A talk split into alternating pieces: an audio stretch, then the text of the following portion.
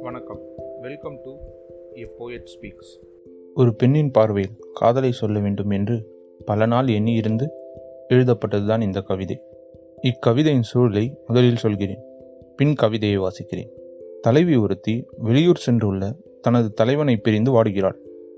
அப்படிப்பட்ட ஒரு பௌர்ணமி இரவில் தனது அறையில் படுத்து ஜன்னல் வழியே முழு நிலவை காண்கிறாள். அதனை கண்டவுடன் தன் தலைவனின் முகத்தை ஒத்ததாக அந்நிலவு இருப்பதாய் உணர்கிறாள் காதல் சற்றே உருமாறி அது காமமாகிறது. குளிர் இரவில் தலைவி மட்டும் தீயில். அப்பொழுது இக்கவிதை. கண்ணா நீ என் வீணா. கண்ணா நீ என் வீணா.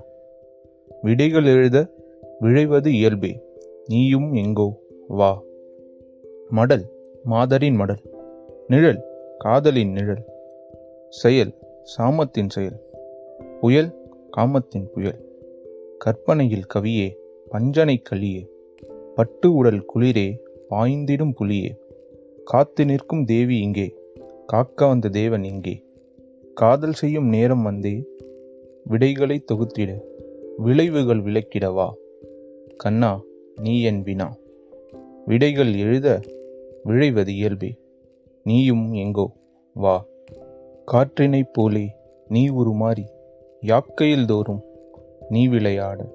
மாதவி போலே நான் மறுத்தோட கோவலனாகி நீ என ஆள.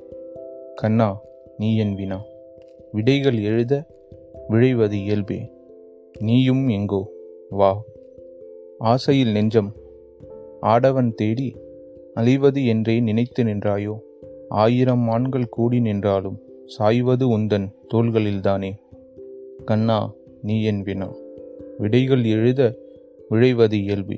நீயும் எங்கோ வா.